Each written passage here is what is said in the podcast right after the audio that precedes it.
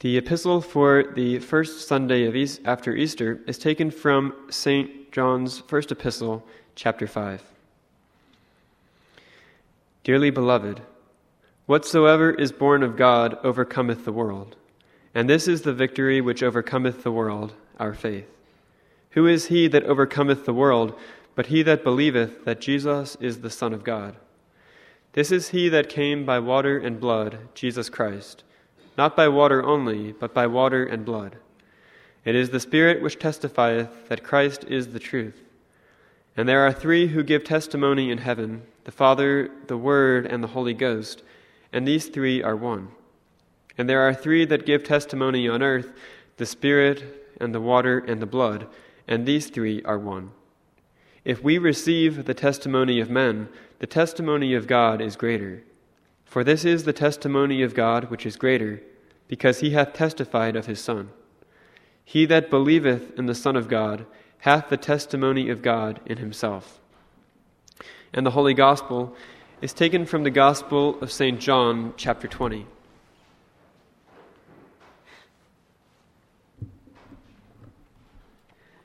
At that time, when it was late that same day, the first of the week, and the doors were shut where the disciples were gathered together for fear of the Jews, Jesus came and stood in the midst and said to them, Peace be to you.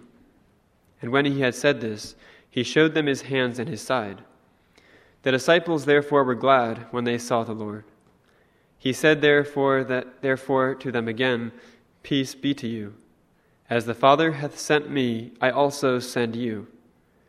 When he had said this, he breathed on them, and he said to them, Receive ye the Holy Ghost. Whose sins you shall forgive, they are forgiven them, and whose sins you shall retain, they are retained. Now Thomas, one of the twelve, who is called Didymus, was not with them when Jesus came. The other disciples therefore said to him, We have seen the Lord. But he said to them, Except I shall see in his hands the print of the nails, and put my finger into the place of the nails, and put my hand into his side, I will not believe. And after eight days, again his disciples were within, and Thomas with them. Jesus cometh, the doors being shut, and stood in the midst, and said, Peace be to you. Then he said to Thomas, Put in thy finger hither, and see my hands, and bring hither thy hand, and put it into my side, and be not incredulous, but believing. Thomas answered and said to him, My Lord and my God. Jesus saith to him, because thou hast seen me, Thomas, thou hast believed. Blessed are they that have not seen and have believed. Many other signs also did Jesus in the sight of his disciples, which are not written in this book, but these are written that you may believe that Jesus is the Christ, the Son of God, and that believing you may have life in his name. Thus far the words of today's Holy Gospel.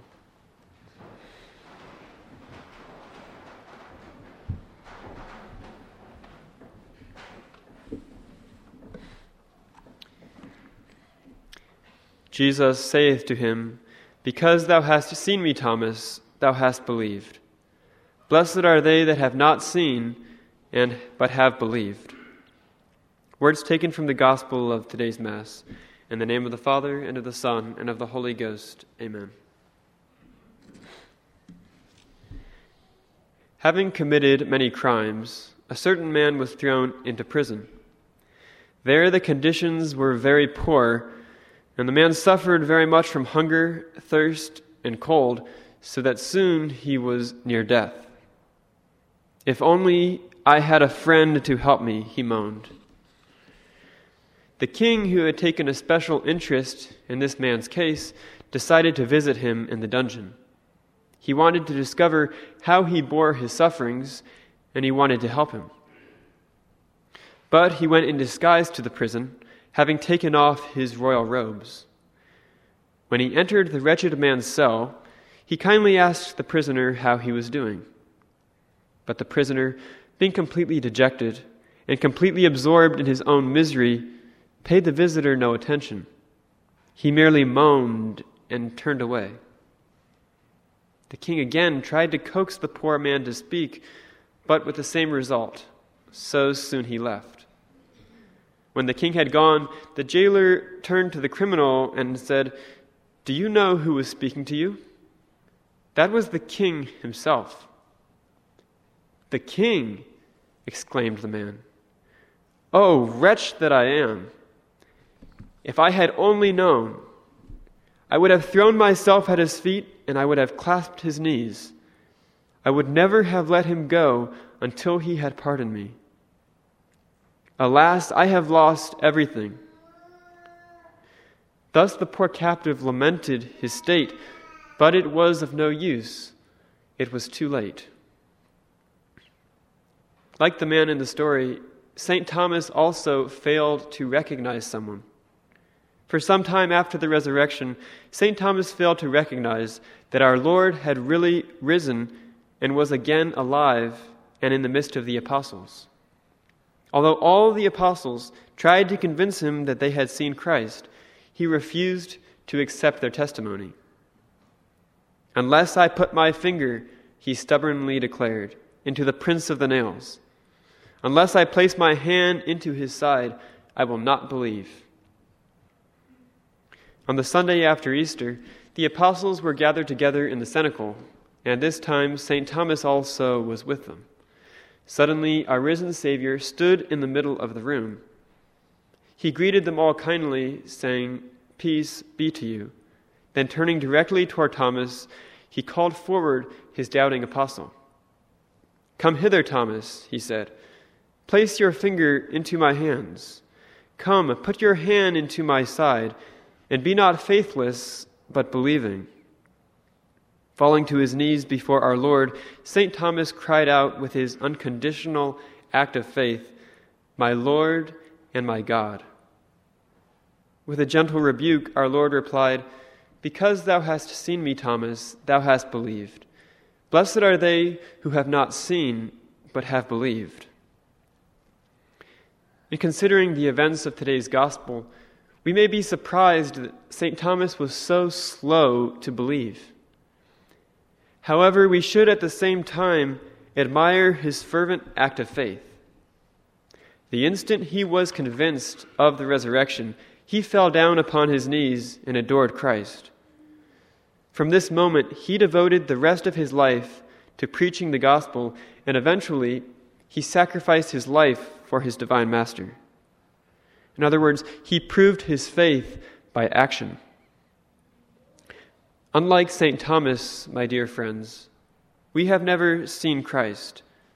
Nevertheless, we firmly believe that the same Lord and God who entered into the upper room, the same Lord and God who showed his wounds to the apostles and St. Thomas on that first Low Sunday, is truly present in the Blessed Sacrament and enters into our hearts in Holy Communion. Although God will reward us for our faith, it is necessary at times to examine ourselves to see if, like Thomas, we act according to our beliefs. Do we prove our faith by our actions? We know that we receive our Lord and our God, his body and blood, soul and divinity, in Holy Communion, but it is so easy to underestimate this wonderful truth. So easy to forget that in Holy Communion, our weak, sinful heart beats close to the strong, pure heart of Jesus. The holy and powerful personality of Jesus comes into contact with our personality. His intellect enlightens our intellect, and his will strengthens our will. His very soul penetrates our soul. Furthermore, the Baltimore Catechism teaches us that after Holy Communion, we enjoy our Lord's sacramental presence for 15 or 20 minutes. That is, after the end of Mass, he still remains with us for about five minutes. During this time, we are, so to speak, living tabernacles. We should consider whether we strive to fittingly entertain our divine guest. Or do we perhaps at times act like the, the man in today's story. So occupied with our own problems and our own plans that we lose the precious opportunity of speaking with Jesus. Some may think to themselves in so many words, I have already sacrificed an hour of my time to hear Mass. That is sufficient. But this, my dear friends, is false thinking. Jesus, our God and our Savior, has just sacrificed himself on the cross for you and you personally. He has granted you many graces, and if you have received communion, he now rests really and truly in your soul as your special guest. And this for just 15 minutes. It does not matter if you do not feel his presence. It does not matter if you are overwhelmed with distractions. All that matters is that you have received Jesus and he rests within your soul. He only looks at your efforts to entertain him. His sacred heart yearns for our love, and that is why he comes to us in Holy Communion. That is why he grants us so many graces. When a relative or a good friend comes to visit us, we greet him warmly at the door. We seat him comfortably and we converse with him. In communion, Jesus, the King of Kings, visits our poor hearts, disguised under the appearance of bread and wine. What an opportunity we would miss by not entertaining him and asking him for favors. Let us profit by the visit of Jesus, so that we will not be forced to cry out with the man in the story, O oh, wretch that I am. If I had really understood that it was Jesus who came to me in Holy Communion, I would have thrown myself at his feet. I would have clasped his knees and never let him go until he had pardoned me. But what is the best way to please our divine guest and to entertain him after we have received him in Holy Communion. Ask Our Lady for help. She is our mother and his mother. She knows better than anybody how to properly entertain her son. She always knows what to say. Ask her to welcome him into your heart, as she welcomed him on the first Easter Sunday when he visited her after the resurrection. Ask her to adore him for you. Ask her to thank him for you and to plead for whatever graces you need. She is our mother, and she will supply for whatever is lacking in us. Let us, my dear friends, resolve to make a good thanksgiving after receiving our Lord in Holy Communion. At the end of Mass, remain in the chapel for at least five minutes speaking with our Lord and thanking Him for coming to you. Do not turn your back on Him, for He is truly present within your soul. Let us, with St. Thomas, profess our belief in the true presence of our Lord in the Blessed Sacrament by our fervent thanksgiving with Our Lady's help. If you do this, you will merit to hear those blessed words of our Lord. Blessed are you who have not seen, but have believed. May God bless you. In the name of the Father, and of the Son, and of the Holy Ghost. Amen.